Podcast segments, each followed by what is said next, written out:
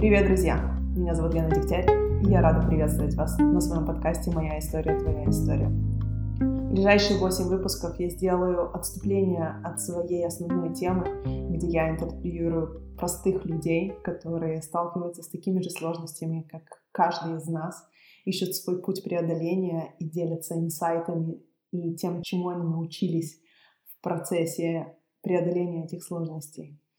Я решила сделать мини-серию интервью с психологами из разных направленний для того, чтобы дать вам, слушателям, возможность понять, что такое психология, когда нужно идти к терапевту, сколько это длится, как понять, что он хороший или не очень, какие вопросы нужно задавать, чего опасаться.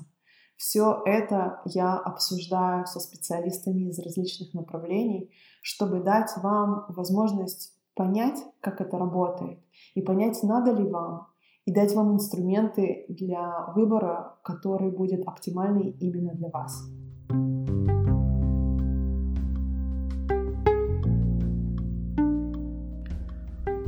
Сегодня у меня в гостях Марина Павлова. Она обучалась в Московском институте психоанализа по специальности психолог и преподаватель психологии. И сегодня она является практикующим психологом-консультантом и гуманистическим психотерапевтом. И я долго расспрашивала ее, что значит гуманистический психотерапевт. Она также является преподавателем в Межрегиональном институте гуманистической психотерапии. И самостоятельно разработала направление гуманистической провокации. Марина была первым человеком, которого я интервьюировала для этой серии подкастов. И первое, что меня, наверное, зацепило, это то, что я раньше никогда не встречала гуманистических психотерапевтов, и мне было очень интересно, что это за подход такой, чем он отличается от других, и как его себе Марина представляет, как он сопоставляется с ее ценностями, почему она выбрала именно его. В этом подходе работают с переживаниями внутреннего конфликта, с апатией, с трудными жизненными ситуациями, с взаимоотношениями в паре, по сути, с любой проблемой, которой мы сталкиваемся в нашей повседневной жизни. И я приглашаю вас послушать наш разговор. Привет, Марина. И знаешь, первое, я хотела бы тебя попросить просто представиться, вот рассказать немножко о себе. Меня зовут Марина. Я гуманистический психотерапевт. Вот так, пожалуй. Я преподаю в университете, в Институте гуманистической психотерапии. Параллельно веду частную практику. Главным образом, вот это мое дело и детище такое большое. Расскажи мне, что такое гуманистический психотерапевт? То есть, наверное, первый вопрос, что такое гуманистический, а потом Какая разница между психотерапевтом, психологом, психиатром? Что такое гуманизм, в принципе, вот в этой категории знаний? Это как бы есть три психологических силы, таких три крупных направления. Это бихевиористы, это ребята, которые занимаются поведением, аналитики, психоаналитики — это ребята, которые занимаются анализом структурной мозговой сущностью. И третья сила — это гуманисты. Это такие ребята, как я. Мы больше занимаемся чувствованиями. Мы, мы все выросли из психиатрии, так или иначе. Но если, например, психоаналитики смотрят на историю жизни как на историю развития некого невроза, то есть смотрят на болезни, говорят, что с человеком не так, то гуманисты склонны думать, что нет, с людьми все нормально бывают э, какие-то сложности, и в здоровые люди существуют. Поэтому, собственно, мне это близко. В чем отличие от психолога, психотерапевта и психиатра, это, пожалуй, такой камень преткновения и самый часто задаваемый вопрос. Но тут есть простая история. Психиатр — это врач, доктор, который работает не нормой. То есть все патологии работают большей частью медикаментозно. А по поводу остального, вот психологов и психотерапевтов есть сильное отличие того, как это рассматривается в нашей стране и как это рассматривается во всем остальном мире. В нашей стране это рассматривается следующим образом, что психолог — это человек, который получил психологическое образование и, собственно, работает с людьми, занимается изменениями вот в поведении, поверхностного уровня. Психотерапевт — это человек, который получает психологическое, или есть еще вариант э, на стыке медицины и психологии, это клиническая психология, и он работает или с пограничными состояниями, то есть на грани нормы, или сходит больше в глубокую такую личностную историю. И вот я как раз про глубокую личностную историю. Угу.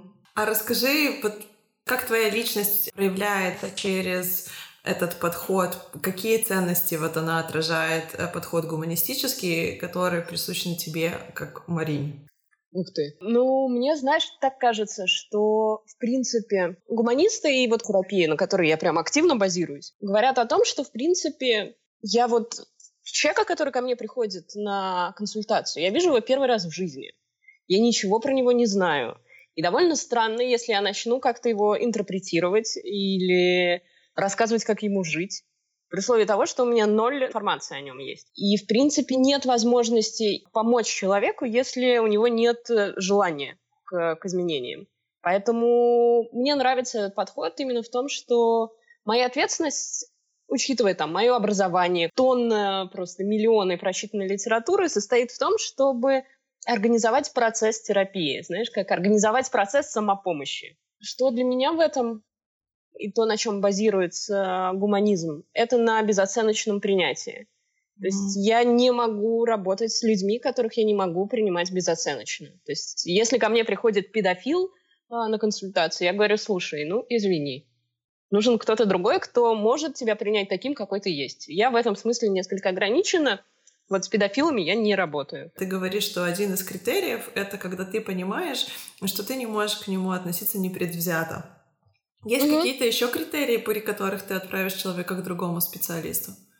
Есть такая история, когда я могу взять еще одного специалиста себе в помощь. Например, если это очень резкое пограничное состояние, то есть прям совсем-совсем на грани, тогда мы ведем этого для меня клиента, а для психиатра, с которым я сотрудничаю, это пациент. И мы ведем его в паре. То есть он со своей стороны, потому что я не имею права выписывать никакие психотропные вещества, я не могу давать лекарства, а это бывает необходимо. И то же самое с наркоманами. То есть э, я могу взять клиента-наркомана, но я не могу помочь ему вот с теми органическими штуками, которые с ним происходят, поэтому мы ведем его вдвоем с наркологом. А что касается всех остальных клиентов, то здесь единственная категория — это вот моя возможность безоценочно принять. А то есть, в принципе, второй специалист — это всегда будет врач в этом плане, не какой-то психолог, например, который работает просто в другой направленности. То есть это не что-то, что происходит в своей практике. Нет, нет. Ну, то есть у меня много интегрированных направлений, которые в моей работе я использую. Они все проходят через призму гуманизма. То есть, э, например, я также училась э, гештальт-терапии, но я не использую классический гештальт в том виде, в котором его используют гештальтисты. Он тоже гуманизирован не настоящий гештальт. То есть гештальтисты начнут наверняка бросаться в меня камнями, когда увидят, что я делаю. Поэтому у меня нет необходимости, например, если я чувствую, что вот гештальт был бы здесь хорош, говорить, знаешь что, иди там к Свете, Маше, вот они гештальтисты, давай. А какие вот ты видишь преимущества и недостатки гуманизма? И видишь ли ты вообще какие-то недостатки вот этого вот подхода? Конечно, да. В принципе, мне кажется, что в любом случае, если ты есть какая-то штука, у которой ты видишь исключительно одни достоинства и не видишь недостатков, наверное, с этой штукой что-то не так, и с тобой тоже. Гуманизм, он хорош тем, что нам удается выдерживать равные позиции с клиентом. У нас нет какого-то перекоса. Я не бог, не какое-то вселенское знание. Поэтому я многое получаю от своих клиентов, что меня как личность делает лучше. В то же время мои клиенты таким образом могут получать что-то и про себя и о, себе. Из недостатков, ну, все-таки это довольно затратная штука. То есть давать безоценочное принятие, такую стопроцентную любовь, это тяжело. Без всякой позитивной лексики не могу сказать по-другому. Тяжело для тебя как терапевта или тяжело... Да, для... Окей. Для клиента, ты знаешь, у меня бывает довольно часто, я использую в своей работе много провокативной терапии. Это такой метод, даже не направление, метод. То есть э, шуточки, анекдоты какие-то. В общем, я делаю так, что человеку кажется, что я как человек э, являюсь большей проблемой, чем та проблема, с которой он пришел. Это довольно забавный, забавный метод. иногда у моих клиентов, которые ко мне приходят, э, они делают квадратные глаза и говорят, подождите, а вы что, настоящий терапевт? Это что, работает? И это, это работает, и вот такие вопросы, они довольно забавные. У человека действительно может возникнуть впечатление, что подождите, ну, а в смысле ты не будешь мне советовать и говорить, как мне делать? А зачем я тогда пришел, почему я плачу деньги? В смысле я должен решать это сам? Это напряжно. Конечно, наверное, легче пойти к гадалке, которая раскинет карты и скажет, так, ну, тебе нужно пойти на третий перекресток, закопать там, я не знаю, серебряную ложку, и жизнь твоя изменится. У меня нет такого, я так не умею. Вот, а с какими вот запросами к тебе приходят? Ты говоришь, легче пойти к гадалке. То есть расскажи немножко о том, с какими вопросами приходят люди, и с какими можно идти вот к тебе, к твой подход, э, вот работа гуманисту, клиентоцентрированному терапевту? Это очень, в принципе, такая штука довольно безграничная. Не могу сказать, что есть э, что-то, где вот точно нет. Ну, вот за исключением того, что я раньше говорила. Клиенты каким-то странным образом, в психотерапии это называется принцип тропности, они приходят такими пачками всегда. Я не знаю, это магия какая-то приходят пачками с похожей проблематикой. То есть у меня был долгий период, я довольно долго работала с подростками исключительно, потому что это самое интересное, пожалуй, такой самый непростой терапевтический опыт. Там вообще не шаг влево, шаг вправо, расстрел. И там были аутоагрессия, булимия, анорексия, суицидальные мысли. Это там один кусок. Потом какой-то был долгий период, когда ко мне ходили барышни с несчастной любовью это какая-то другая история. Много есть людей, которые приходят с идеей такого, ну, не знаю, кризис среднего возраста мне, в принципе, как Серман, не очень близок, но такой, а вот там ли я, а то ли я делаю, а вот я бы хотела поменять работу, но ужасно страшно, вот я бы хотела петь, а я как бы бухгалтер.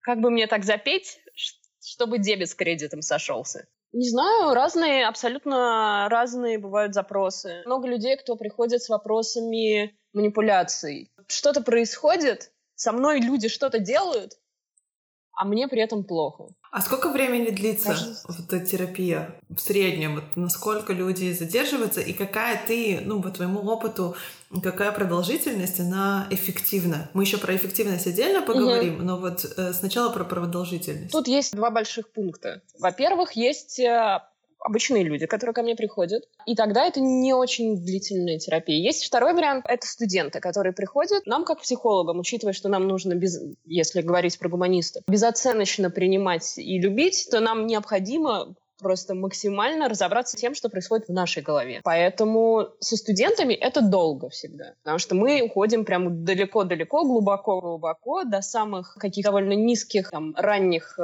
историй, это долго. Другой вариант, если это обычный человек, который говорит, мне вот живется плохо, а я хочу, чтобы мне жилось хорошо. Тогда мне, это мое мнение, лично мое, я за всех гуманистов сейчас не могу тебе отвечать, но мне кажется, что если ты ходишь к психологу, там, условно, год, и твоя жизнь не меняется, наверное, что-то происходит не так. Если это не какие-то очень глубокие штуки, которые тебя волнуют, то там 10, 15, 20, 30 занятий — это как бы предел. Ты можешь прийти потом, у меня вот есть барышня, которая приходит ко мне, она отходила вот такой некий курс, а разобралась с тем, что ее волновало на тот момент, и она приходит ко мне раз в полгода на одну консультацию. Такая, так, последний раз она пришла ко мне и сказала, знаешь что, я пришла к тебе, я просто хочу похвастаться. Все хорошо, все работает, я, я, я счастлива. Расскажи мне, ты веришь в самопомощь? То есть я даже спрошу с другой стороны, как человеку понять, что ему нужен терапевт. Как ему понять, что пришло время поговорить с кем-то, что ему нужна помощь? Я думаю, что если я, я верю исключительно в самопомощь. Это то, о чем мы уже говорили. Но бывает такое, что мы оказываемся в таких жизненных ситуациях, что нам кажется, что вообще непонятно, куда двигаться. И там, условно, выхода нет. Это может быть на каком-то поверхностном уровне, или обычно это нам кажется, что вообще нигде нет выхода, все очень плохо, все, все умрут в жизни вот совсем безвыходных их не бывает. То есть если ты еще лежишь не в деревянной прямоугольной коробке, ты всегда можешь что-нибудь сделать. Поэтому если вот такое ощущение появляется, какой-то безысходности, безвыходности, и ты сам не можешь найти варианты решения, пожалуй, пришло. Но ты можешь пойти к терапевту и раньше. То есть у меня есть клиенты, которые ко мне приходят и говорят, ты знаешь, мы хотим заниматься психологической гигиеной. Мне эта идея очень нравится. Особенно это касается сейчас немного феминизма, такого здравого шовинизма. А это касается женщин, потому что мы, как матери впоследствии, своей головой закладываем какие-то мысли, какие-то паттерны поведения детям. Хорошо, если бы мы начинали разбираться с тем, что происходит с нами, чуть-чуть раньше до того, как у нас появлялись дети. Я как бы настоя... настоятельная рекомендация. А что вот человеку нужно знать перед тем, как он идет к специалисту? Какая информация ему нужна? На что он рассчитывает, чего Слушай, он должен ну, ожидать? Вообще, в нашей стране это странная штука, у нас нет э, сертификации психологов, в принципе. То есть, словно, вот я закончила университет по пошиву левого ботинка, и я могу заказать табличку на дверь, на которой будет написано «психолог», сесть и начать зарабатывать деньги. Поэтому было бы неплохо узнать э, вообще, а есть ли у тебя образование, дружок? Какое-нибудь. Что, какие должны быть ожидания? Я не знаю, наверное, ожидания должны... Я пытаюсь просто вспомнить, как я первый раз пришла к психологу, какие у меня были ожидания. Это было довольно давно. Да, и у меня не было никаких-то особенных ожиданий по поводу того, что будет происходить. Я просто надеялась, что я приду, и мне станет лучше. Куда-нибудь, пожалуйста. Пожалуй, что так. А если не становится не, не лучше, то не тот психолог, неправильный. Да, вот это как раз-таки у меня вопрос, как понять, что терапевт тебе подходит. То есть по каким критериям я должна понимать, потому что знаешь, что меня очень сильно волнует в этом вопросе? Очень многие люди идут к терапевтам, к психологам, вообще к людям, помогающих профессий, с очень простой предпосылкой. Там знают лучше как мне надо. Они как будто бы отдают свою власть над собой. Это достаточно уязвимые люди, соответственно. Их можно вгонять в какие-то неприятные состояния, которые тебе тот человек, который сидит напротив тебя, рассказывает, что так и надо, это для тебя полезно, и тебе нужно себя так чувствовать. И вот мне хочется, чтобы люди понимали для самих себя, когда здесь что-то идет не так.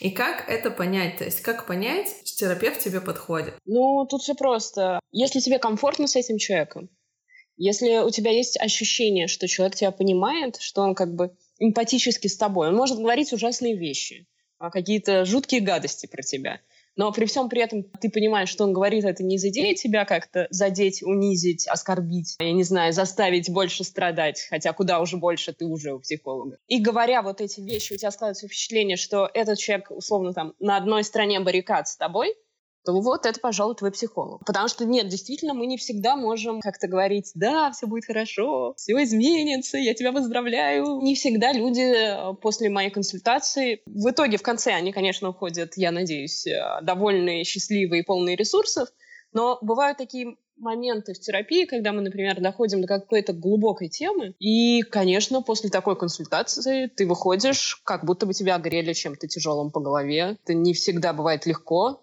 то есть мы все равно как бы создаем и делаем так, чтобы человек от меня ушел, и я понимала, что у него достаточно ресурсов, условно, чтобы прожить вот эту неделю, через неделю прийти ко мне и найти, наконец, вот эти волшебные какие-то ответы на те вопросы, которые его волнуют. Но иногда так бывает, да что не, не всегда ты приход... в такой эйфории выходишь, такой ей. Скажи мне, тебе кажется, что есть разница между психотерапевтом, мужчиной или женщиной? И как решить, что я хочу работать с женщиной или с мужчиной.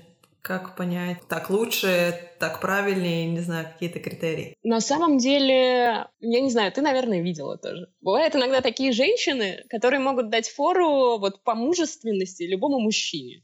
И бывают такие женственные мужчины, когда, ну да, мы можем несколько покраснеть из-за того, что выглядим как-то недостаточно женственно. Поэтому психолог такой универсал. Когда ко мне приходят мужчины на сессию, полезно вести себя как женщина и как-то встраивать вот эти полуролевые модели в процесс терапии. Например, там я могла бы рекомендовать в ситуациях с, например, насилием сексуального толка женщине прийти к мужчине я бы, конечно, рекомендовала гуманисты, мужчине-гуманисту и получить вот это безоценочное принятие от другого мужчины. Это, наверное, было бы хорошо. И безоценочную любовь. А, потому что это часто бывает в этих ситуациях, когда нам кажется, что нет, все нас больше никто не полюбит, мы какие-то испорченные. Там. Ну, это грустная, грустная история. Вот, может быть, в этом случае. Да, это, кстати, интересно. А у тебя лично были терапевты мужчины, с которым ты работала, или женщины, или есть ли у тебя предпочтение, с кем работать? Ну, в своей личной терапии. Ты знаешь, э, у меня есть коллеги-мужчины, с которыми, ну, я как коллега взаимодействую. В своей личной терапии у меня не было опыта работы с мужчиной. Э, я тебе объясню почему. Потому что я выбирала терапевта по уровню профессионализма. Для меня это было вот ощущение, которое терапевт э, создает для меня было важнее, чем его половая принадлежность. Mm-hmm. И я вот встретила своего терапевта, моего терапевта, моего супервизора, который помогает мне в каких-то ситуациях, чудесную барышню, с которой мы, собственно, до сих пор работаем, который меня периодически супервизирует как профессионал. С мужчинами у меня был опыт взаимодействия на каких-то профессиональных, ну вот в профессиональном поле. Не знаю, ну разные, разные бывают мужчины, разные бывают женщины, бывают профессионалы мужчины, бывают профессионалы женщины. Да, кстати, насколько важно для человека, ты уже упомянула, что важно узнать вообще, есть ли какое-то образование. И теперь вопрос, важно mm-hmm. ли, какое оно и где он получал образование. Нужно ли это спросить? И вообще опыт. То есть насколько это важно. Слушай, ну, я тебе могу сказать, что мои клиенты приходят ко мне исключительно, это какой-то, э, я как передающееся знамя. То есть я не использую какой-то огромной рекламы, я там, не пиарю себя в Инстаграме.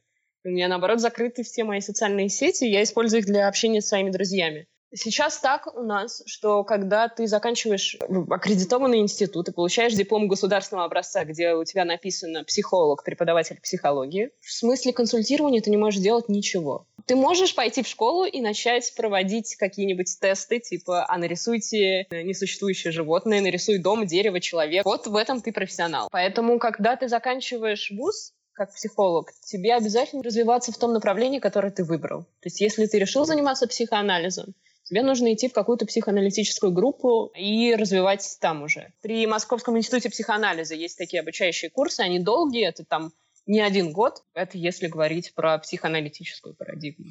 Если ты гуманист, ну, рекомендую свой университет, я преподаю. А скажи мне, в чем эм, преимущество и недостатки молодого специалиста? Причина, по которой я спрашиваю, потому что я очень люблю идею отсутствия экспертности. Ну, то есть, и понятное дело, что даже очень опытный э, специалист может отступать вот этот, э, снимать себя вот этот колпак, я знаю все, я такой опытный, я мудрый, Профессор, вы великолепны. Да.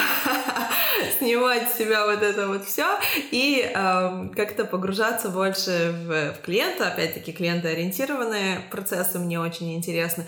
Но мне кажется, что все равно у молодых специалистов есть не, ну, недостаток опыта, компенсируется рвением, желанием помочь, еще отсутствием разочарования и в профессии, и в людях, и, во, и в процессе. Но это мое видение. И вот я хотела у тебя спросить, что ты думаешь по поводу вот именно молодых специалистов? Есть ли смысл к ним идти и какие у них недостатки преимущества? Очевидная история, что, наверное, это будет дешевле. Mm-hmm. То есть нет никакой там условной таксы на терапию. Каждый терапевт определяет то, сколько он будет зарабатывать, исходя из каких-то собственных разрешений и запретов. То есть, когда я училась в университете еще и получала вот это дополнительное образование, мне ужасно хотелось терапировать заниматься психотерапией жутко. Но я думала, что нет, я еще недостаточно хороша для того, чтобы получать за это деньги. Поэтому я начинала с того, что мои знакомые, ну, как бы не близкие, с друзьями нельзя это делать. Мои знакомые приходили ко мне, я им говорила, что я учусь. Поэтому давайте вы будете давать мне не деньги, а баночку доктора Пейпера. Я очень люблю доктор Пейпер, пожалуйста. Однажды ко мне пришел мой знакомый, мы хорошо так с ним поговорили, на следующий день он принес мне коробку доктора Пейпера и говорит, вот это столько стоит, я все понял. А, это было, конечно. Конечно, да, это было забавно. Но, ты знаешь, э, наверное, если у человека, неважно сколько у него опыта, наступает разочарование в профессии, разочарование в людях, вот это, наверное, тот момент, когда ему нужно уходить из профессии.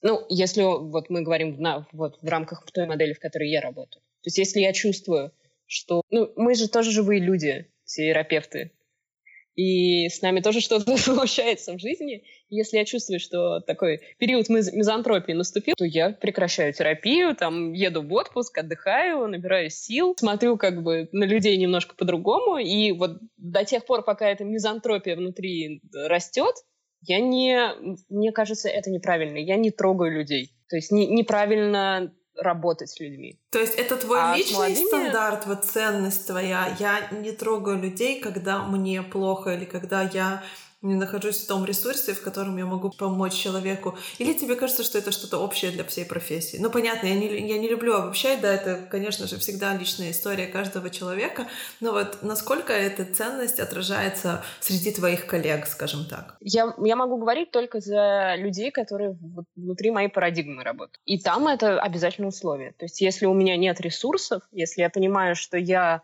сама там какими-то своими переживаниями или просто жизнью вымота, и то я ничего не могу дать, я не могу ничего внести, потому что никогда в терапии не, ли, не лечит никакой, это, не знаю, какая-то волшебная методика. Посадить это на пустой стул, там, а, помахать э, красной... Это не помогает. Всегда э, лечит и помогает личность терапевта. Если личность терапевта сейчас а, там, эмоционально изнасилована, то нет возможности ничего сделать. Меня очень радует, что действительно такие высокие стандарты для меня. Мне кажется, это очень важным. А от чего ты думаешь зависит успех терапии? Какая роль клиента в терапии?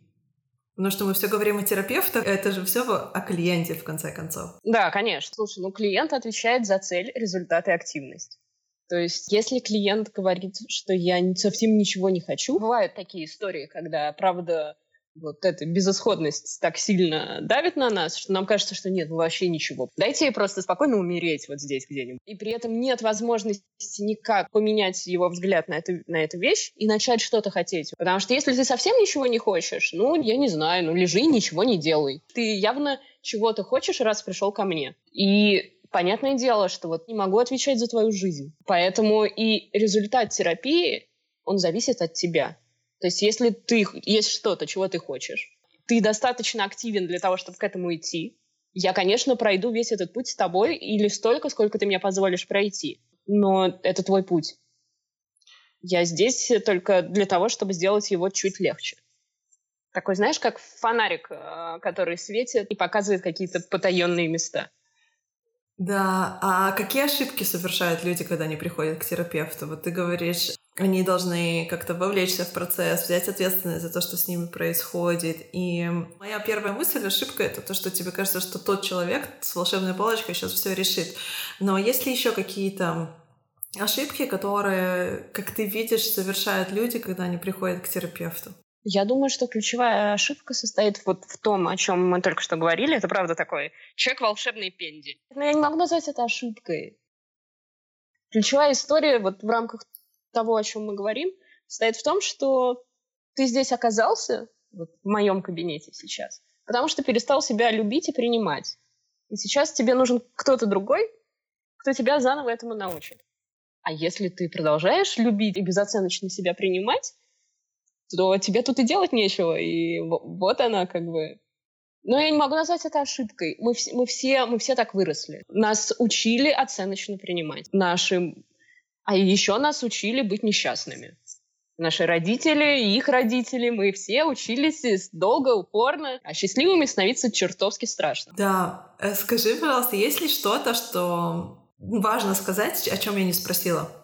О всем, что касается отношений клиент-терапевт, о том, что касается выбора терапевта, о том, что касается ожиданий, с которыми нужно идти.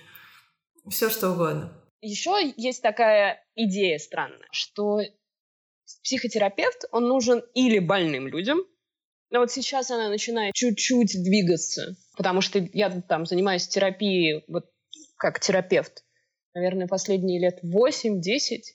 И когда я начинала это делать, то есть это было прям четко, что я здоровый, мне не нужен терапевт. Вот, наверное, первое, что важно сказать, что психотерапевты нужны здоровым людям. Для нездоровых людей есть психиатры, отличные ребята, большие молодцы, профессионалы, врачи. Ну вот они с ними работают. Это первое. И второе, такая иллюзия, которая существует, что терапия — это дорого. Терапия, она разная. Более того, не может такого быть, потому что это же взаимодействие двух людей. И если мы не можем договориться внутри терапии, мы вот два человека, я и мой клиент. То есть да, конечно, это дорого. Деньги — это тоже важный элемент терапии. Если я хожу куда-то, плачу за это там условно, а, я не знаю, 200 рублей, которые для меня не являются большой ценностью, то я как бы и работать за эти 200 рублей буду на 200 рублей. Поэтому да, конечно, это будет значимая какая-то цифра для человека. Но в то же время, если есть какое-то дикое желание, и ты чувствуешь, что ты не справляешься, точно хочешь перестать быть несчастным, то мы живые люди, и с нами можно договариваться. У меня есть, э, я периодически где-то раз в год беру там одного-двух бесплатных клиентов. Но я понимаю для себя, что если вот мы работаем, ну и правда нет возможности оплачивать терапию, а потом человек перестает работать, то я назначаю ему ну, такую цену, которая как бы соразмерна тому, что мы делаем. Обычную для моих клиентов, среднюю. Терапия — это не какие-то рыночные отношения. Нет, так это тоже не работает.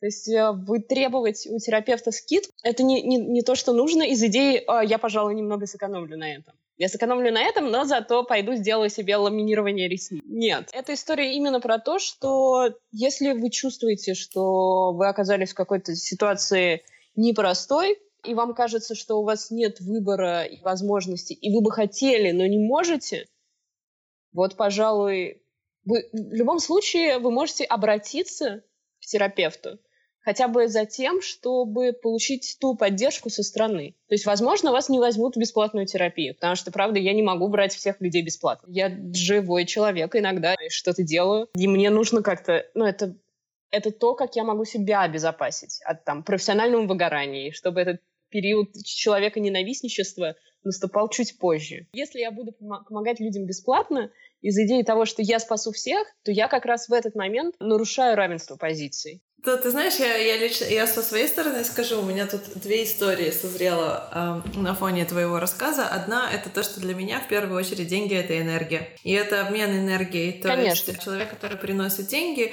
я ему даю какой-то свой опыт, знания, свое время, свое очень много всякого энергетического вклада, который можно, в принципе, померить, а часть его невозможно померить.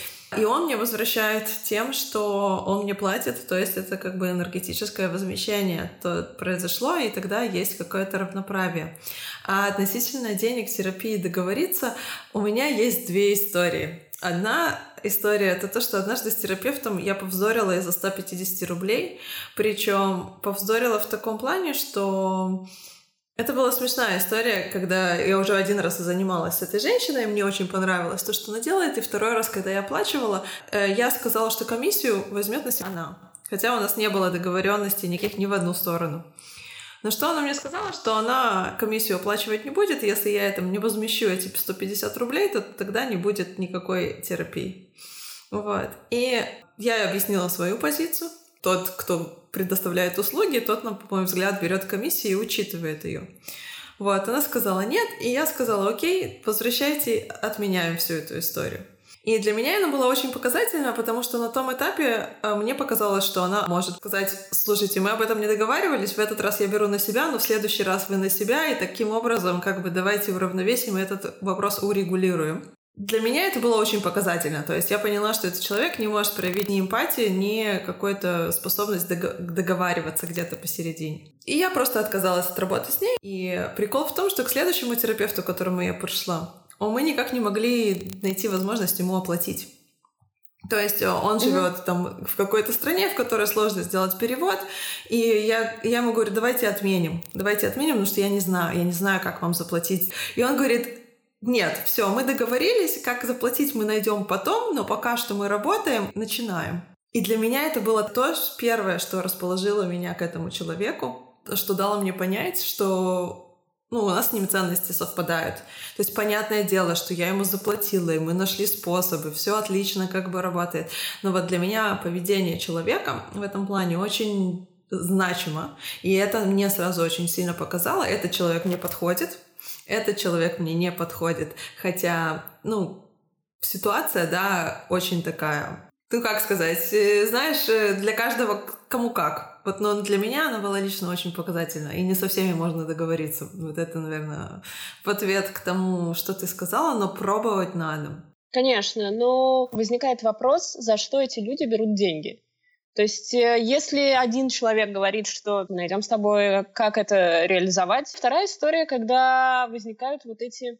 Они возникают довольно часто. В моей работе такое возникало часто, когда мне начинают люди объяснять, э, как и сколько кому они должны. Это история, про которую нужно договариваться, и это история, в которой показывается и отношение к значимым вещам, к ценностям, к собственным границам.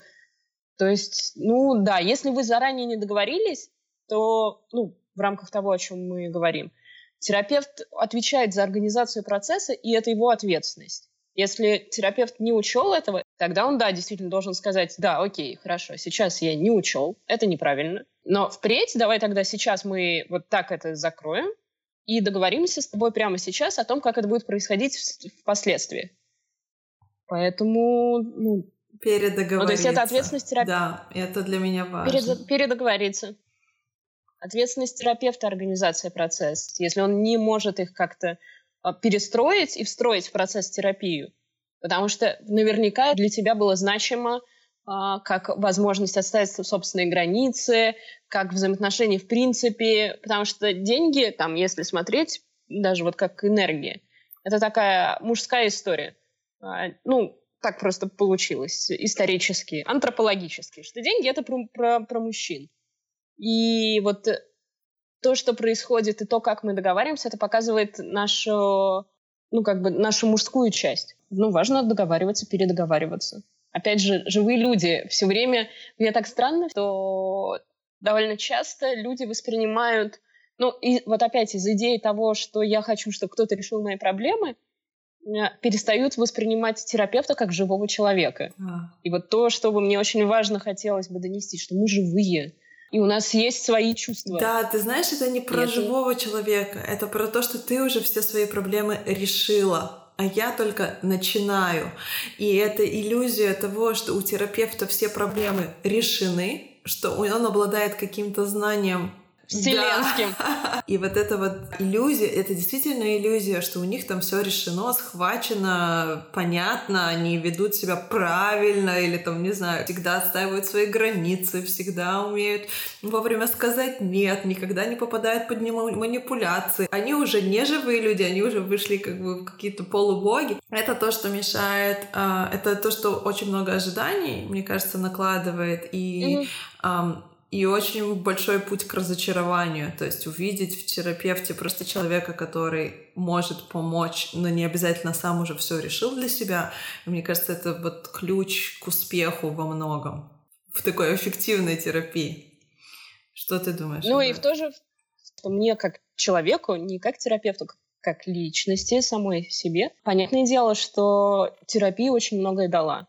И, конечно, я впадаю манипуляции, тревоженьки, ой-ой-ой. Да, это помогает в жизни. То есть я не буду это отрицать. Я выхожу из этих ситуаций быстрее, я по-другому это проживаю, чем раньше. Это значительное изменение какой-то качественно другой жизни. То есть если вы приходите, я не знаю, к терапевту, который будет учить, э, ну, с запросом, например, про поднятие уверенности, а терапевт сидит и жмется, наверное, это не очень. Ну, с одной стороны, но с другой стороны, нет. Иногда вот э, есть как раз в клиент-центрированной терапии такой подход, когда э, терапевт дает отклик своими чувствами клиенту. То есть ты мне рассказываешь какую-то историю, о том, что с тобой происходит. А я тебе рас- рассказываю, что, что я лично чувствую по этому поводу. И это, всегда, это очень значимо. Конечно, когда у нас появляется клиент, а, который там делает много-много каких-то успехов в терапии, а потом, а, ну и это нормальный процесс для терапии, происходит некий откат, и он приходит и рассказывает. Конечно, нам становится, с одной стороны, несколько печально, а с другой стороны, Откаты очень часто свидетельствуют, знаешь, э, это такой способ докатиться, чтобы оттолкнуться. Чуть-чуть скатиться назад, чтобы упереться во что-то, в чем мы уверены. Потому что мы же там уже были, нам уже было плохо. И вот мы снова здесь. И после этого оттолкнуться и двинуться с новой силой вперед. И когда терапевт, например, о таких вещах рассказывает и говорит, что да, мне, конечно, это печально, что с тобой э, снова произошли не, не очень хорошая история. Но я абсолютно точно уверен в том, что все будет хорошо, потому что ты уже была там, где хорошо. И мне радостно, что ты там катилась, на, настолько, насколько откатилась. И это важно, потому что у нас есть чувства, и у нас возникают чувства к клиентам всегда. Это история с переносами, контрпереносами, что очень любят психоаналитики. Когда ты говорила о том, что тебе терапия дала, что ты быстрее выходишь из состояний, в которые ты попадаешь, Я как раз-таки подумала, что, наверное, это и есть суть а, гуманистического подхода в какой-то мере, что человек, он уже целостный, что это не то, чтобы вот мы машина поломанная, которую надо починить, терапевта их уже починили, а все остальные только стоят на этом конвейере, где их тоже починят. Нет, мы переживаем все одни и те же состояния и продолжаем проживать их на протяжении всей нашей жизни, но у нас есть инструменты, как с ними справляться. И терапия просто предлагает эти инструменты. Да, так и есть, так и есть. То есть мы с самого начала, и это то, вот, э, за что ратует гуманизм, и почему мне он близок. Что гуманизм говорит, что все люди безграничные вселенные, которые полны ресурсов. Иногда просто мы поворачиваемся к собственным ресурсам, каким-то не, не лучшим своим местом или самым лучшим, и такие, нет, ресурсов нет совсем. И это не вопрос к ресурсам и к тому, что жизнь так несправедлива и ужасна с нами. Вопрос к тому, что мы зачем-то взяли, повернулись и такие, нет, ничего нет. иногда, да, важно просто развернуться в другую сторону, смотреть, ах, вот оно, вот же оно. Я с этим полностью согласна. Спасибо тебе большое. Мне кажется, я задала все вопросы, которые э, хотела. Хотела, знаешь, только спросить, может быть, рассказать какую-нибудь показательную историю с практики или, может быть, твою любимую историю с практики, которой ты могла бы поделиться. Мне кажется, вот в рамках того, о чем мы говорим, есть одна. У меня как раз вот в период, когда я работала с подростками много, ко мне пришла барышня, у которой было наруш... нарушение половой идентичности. Открывается дверь, ко мне заходит нечто. Невозможно определить, э, что это. Мальчик, девочка, коробка, я не знаю. И она садится, начинает рассказывать. А, со мной, ну, это часто бывает, когда с подростками работаешь, что тебе же не сами подростки в основном звонят, это очень редко бывает. А звонят мамы и говорят, с моим ребенком что-то не так, почините. И вот мне позвонила мама и говорит, вы знаете, словно я меня именно, Света не в порядке, можно к вам она придет. Ну хорошо, пусть Света приходит. И, в общем, я сижу, жду Свету, и тут вот заходит это нечто. И я говорю, слушай, а, я говорю, вот меня, мы разговаривали с твоей мамой, и вот мама считает, что, что с тобой что-то не так. Мне кажется, что все отлично с тобой. Ты мне вот только скажи, как я могу обращаться. Она говорит, меня зовут не Света, меня зовут Сережа. Я говорю, да ради бога. И для девочки это был такой большой шок, что кто-то... И я несколько сессий подряд после этого называла ее Сережей. И у нее был такой шок, что подождите, как это получилось? Как так случилось? Типа, я всем говорю, что я Сережа, они все называют меня Светой. Она ходила, ходила, а потом там, ну, прошло условно пять сессий. И вот пять сессий по два часа я говорила, Сережа, Сережа, Сережа, Сережа. Потом говорит, не, ну подожди, давай как-нибудь по-другому. Вот, и в этом-то и дело, что мы принимаем безоценочно. То, что для наших клиентов является ценностью, для нас является тоже величайшей ценностью. Если для нее вот это отделение а, себя было важно, для меня, конечно, тоже. Класс, это отличная история, очень э, действительно иногда в том месте, где нас не принимают, очень много сопротивления, а когда принимают, оно оказывается не таким уже и важным. Конечно. Спасибо большое. Тебе спасибо.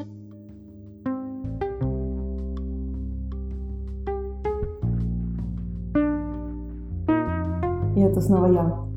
Если вам понравился подкаст, я буду благодарна, если вы оставите ваши отзывы и рейтинги, потому что это позволяет многим другим людям найти эти подкасты и получить полезную для них информацию. Вы можете это сделать в любом приложении подкаста, которое вы слушаете на iTunes, Apple Podcast, Stitcher, Spotify и все остальные. Я очень благодарна вам за вашу поддержку, за письма, которые вы пишете, и за благодарности, которые вы мне шлете. Это позволяет мне продолжать создавать этот подкаст и делать интересные для вас выпуски.